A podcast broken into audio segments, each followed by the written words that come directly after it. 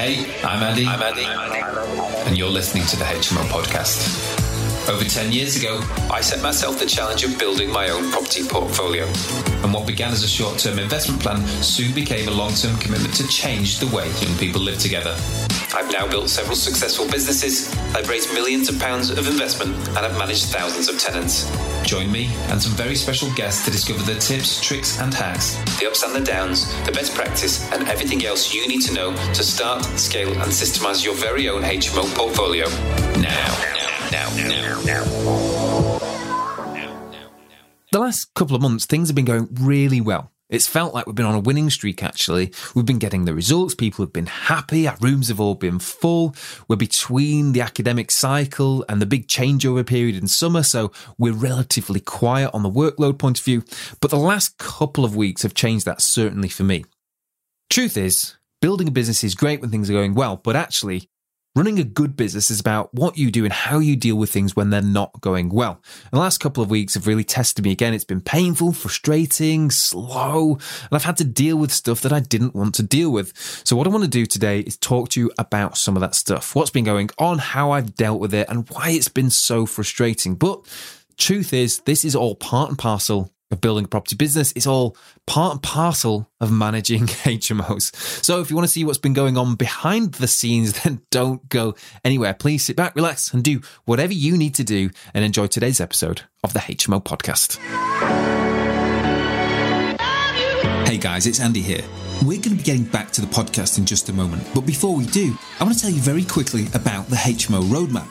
Now, if you're serious about replacing your income, or perhaps you've already got a HMO portfolio that you want to scale up, then the HMO Roadmap really is your one stop shop.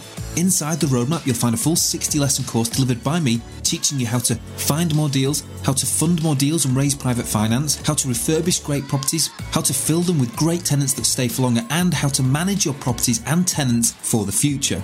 We've also got guest workshops added every single month. We've got new videos added every single week about all sorts of topics. We've got downloadable resources, cheat sheets, and swipe files to help you. We've got case studies from guests and community members who are doing incredible projects that you can learn from. And we've also built an application just for you that allows you to appraise and evaluate your deals, stack them side by side, and track the key metrics that are most important to you. To find out more, head to the hmoroadmap.co.uk now and come and join our incredible community of HMO property investors.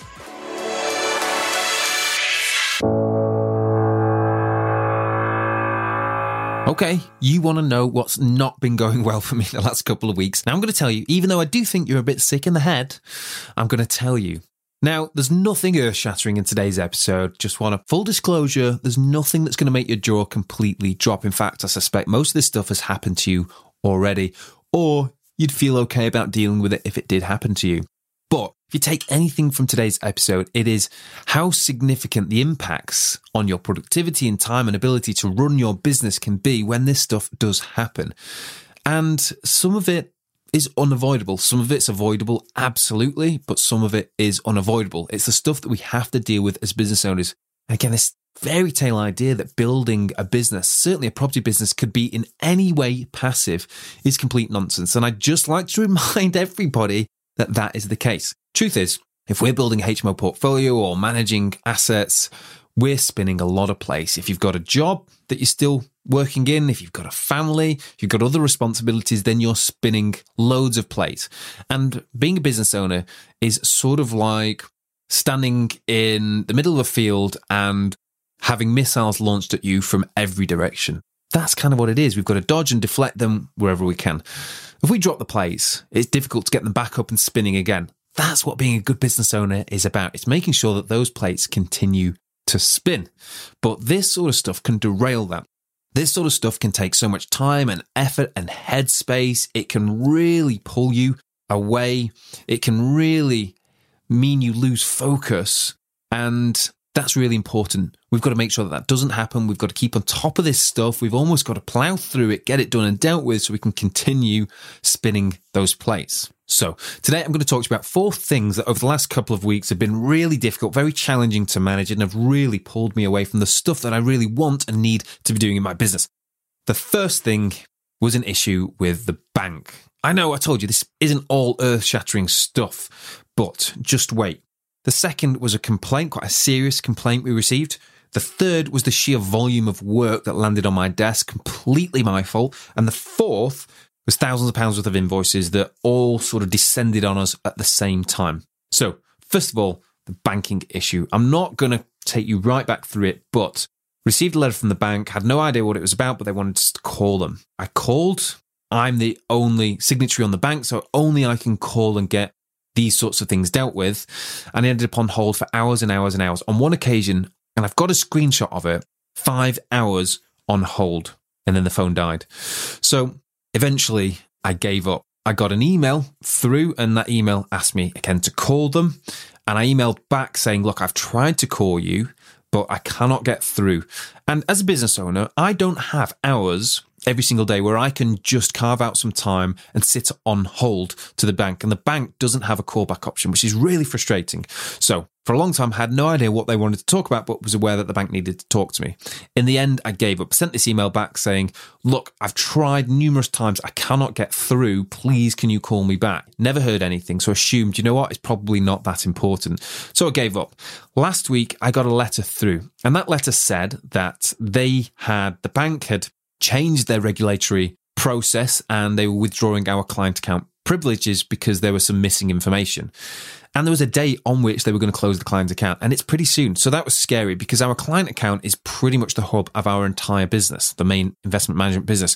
All of our income goes through the client account, that all gets reconciled, it's linked and tied to letting software, it's the pillar to the financial system, it's the pillar to our business. So this was really concerning.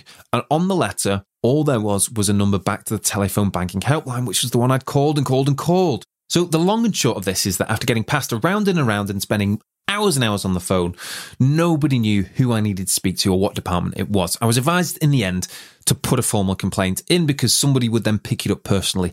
That's what I did. That's what I've done. And now I've managed to get them to arrange a meeting with the appropriate department.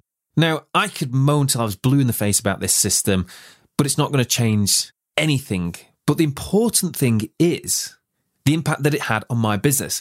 This probably took me out of my business for three full days over the last couple of weeks, trying to get through to the right people, going round and round and round and round in circles. And actually, that has a massive impact. So, this issue is still far from resolved, but at least now I've got a meeting with the right person in the right department which is progress. Ah, moving on to the second problem I've been dealing with the last couple of weeks. We got a formal complaint from a group of tenants. Now, in this complaint, it's set out very well, very clear, very concise, very well planned from a group of tenants who are unhappy about a number of things. Maintenance issues that weren't dealt with quickly enough, poor communication, some of the issues that we did get resolved weren't done good enough. And I've had to spend a lot of time going through that. We have a complaints procedure, and as part of the complaints procedure, and this is how it's got to be done for the ombudsman for the redress scheme, we have to set out who's going to deal with it, and how long that's going to take. I take the responsibility in my team to deal with complaints because I want to know what's happening. I want to know where we're failing and where we need to improve. And it's a way of holding myself and our team to account. So I've had to review this complaint and in doing so, go through all of the records attached to it, all of the email threads, all of the notes on the system, which takes a huge amount of time. Now, to give you an idea, that complaint response is over five pages long. It took me about a day over the course of a few days where I was finding time to deal with it, to put that response together. And that's just a draft response that's now got to be submitted back to the tenants with a consideration of compensation. And it's definitely by no means a closed book. So that's still an ongoing thing. But hopefully we can find an amicable resolution and we can learn from the mistakes that we've made. Now, at the same time as all this and the banking issue, my workload just increased massively. I run about nine different revenue streams across a few businesses. And it just so happened that the last couple of weeks, a load of stuff landed on my lap. Everything from podcast bookings to reviewing the financials of a couple of deals to booking in some work, some refurb bits to putting together and assessing appraisal memorandums. Just a whole load of stuff with pretty tight deadlines. A lot of people waiting for me to get back to them. And I just didn't have the time to do it all. I ended up working till about eight, nine o'clock every single evening for the last couple of weeks. Had to write off a couple of things that I had planned to do at the weekends, disappointed Gemma, and Gem gets it and she understands that sometimes running businesses, this sort of stuff's got to happen. But that's what I had to do. That was the sacrifice. And that's often the sacrifice you've got to make in business. The final issue I've been dealing with is an issue with one of our contractors and the costs of invoices.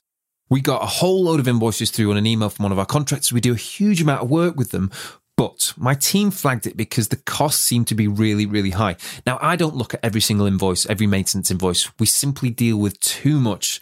It's not my role within the business. My team are trained to do it, but they're also trained to be vigilant and aware where things seem and costs don't quite seem proportionate to the amount of work that was done or the job that was raised. And my team flagged this to me. We've got a contractor breathing down the neck. He wants paying and my team need me to review a load of invoices. So I had to find the time to do this. And that meant getting up all the invoices, cross referencing them with the job sheets that were done, looking at photos, having conversations with the contractor, negotiating and trying to understand all of this. Now I get it. Costs are going up, material costs, labor costs. But at the same time, as a business, we've got to be super careful to manage those increasing costs. And we've got to make sure that we're negotiating if we just rolled over and agreed to everything and all the costs that were sent through to us, we really would end up paying substantially more than we should have to, than what I think is fair. The truth is, it's a constant battle managing costs and prices, but also managing the relationships with your contractors and your tradesmen is also really important. And it's actually one of my highest priorities, which is why I periodically need to take time out when I don't think things look right, really assess them, go back with some logic to it, actually go back and look at costs, break down what I think the labor cost should be, and then have that conversation. Now, we can't just keep our contractors waiting weeks and weeks and weeks for payments. We need to be able to do that quickly, or certainly in line with the expectations that we set. We do payment runs every couple of weeks, which meant I had to do this and had to deal with it. I can't just leave invoices. Certainly, I think there are about seven grand's worth of invoices. can't just leave that for, for another couple of weeks. It all had to be done, but at the same time, it's frustrating. These are difficult conversations, and it's the sort of stuff you don't want to do as a business owner. We don't want to have to have these conversations, but it's part and parcel. It's the nature of the beast. So there we go. Not the best couple of weeks in business by any stretch of the imagination, but this is the sort of stuff we've got to deal with, isn't it? I've reflected on the last couple of weeks, and what I need to do is make sure that when this stuff happens, I've got the scope to soak it up. And for that, I need more manpower. So I'm planning on bringing somebody else into my team. Not quite sure how they're going to fit or where. It might be that there's a bit more admin to take care of, which could free me up from some other bits, which gives me a bit more scope to deal with this stuff. Or maybe I need to delegate a few more responsibilities out to my team as well. I'm not sure and it needs a bit more thought, but clearly this is a problem for me.